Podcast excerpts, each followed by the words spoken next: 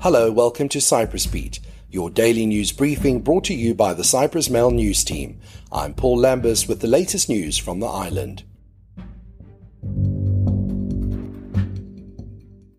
The government said yesterday it will use any safeguards in the contract governing the long awaited liquefied natural gas import terminal, sounding an upbeat note that any differences with the contractor would get ironed out asked specifically about the extra sums understood to have been demanded by the contractor, Energy Minister Natasha Pilides said that the top body to review public procurement contracts would decide additional amounts that would not exceed 10% of the total cost.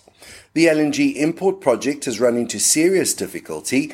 Initially said to be delivered by autumn 2022, the new but only tentative delivery deadline is now mid 2023.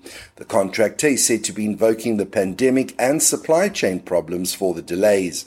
The contractor is also understood to have demanded an extra 100 million euro for the increase in the price of raw materials, but following talks with the government, apparently agreed to lower that amount to 25 million euro. In other news, the police confirmed yesterday that the US university from which the former volunteerism commissioner claims to have graduated says it has no knowledge of his existence. Yiannis Yiannaki resigned from his high paying job last May after an anonymous tip off that his academic qualifications had been forged. The case drew viral social media attention as pictures emerged of crudely doctored documents such as his high school diploma. President Nikos Anastasiadis appointed him commissioner in May 2013. Police spokesman Christos Andreou confirmed reports yesterday that the U.S. University, San Diego State University, from which Yiannaki claimed to have graduated, said it has no knowledge of or ever even heard of him.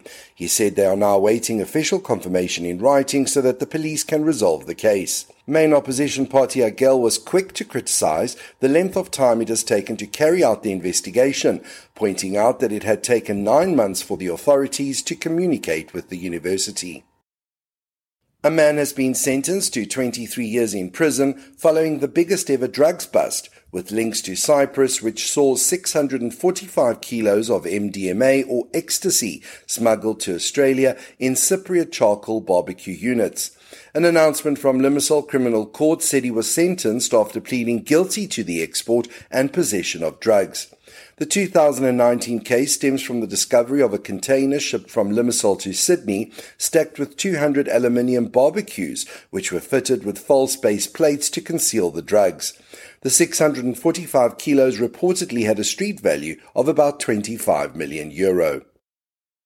In COVID related news, four more coronavirus deaths, including two people in their 40s, were reported yesterday, along with 3,374 new infections that were recorded. The deaths concerned a man aged 40 and a woman aged 89 who died on Sunday, and a woman aged 47 and a man aged 79 who died on Monday, the ministry said. There are currently 233 in hospital with the virus, of whom 63 are in serious condition. The numbers of people in ICUs have prompted nursing unions to threaten further protests at Nicosia General Hospital, saying the units are understaffed and the nurses having to work double shifts. State hospital operator OKP denied the hospital was understaffed, but said gaps are created from staff absences due to COVID. Three men have been sentenced to between 42 and 56 months in jail for two separate incidents of people smuggling. Two human traffickers from Turkey pleaded guilty of smuggling 13 Syrians into the Republic in an unsafe and overloaded boat and were sentenced to 42 and 56 months by Limassol court. In a separate case, a 28 year old man was sentenced to 42 months in prison for people smuggling by the Larnaca Criminal Court for transporting five third country nationals into the Republic via Pyla in his car last November. And finally, a Limassol police officer has been reunited with his watch, which was stolen last year after he identified it on the wrist of a suspect arrested for cannabis possession. The watch had been taken from the officer's home last June in a burglary, during which 395 euros worth of goods were stolen. The stroke of luck for the officer took place on Sunday when the suspect was taken to the Limassol offices of the Cyprus Drug Squad. The 27 year old is now in police custody. That's all for today. For the latest news, commentary, and analysis, please visit www.cyprus-mail.com.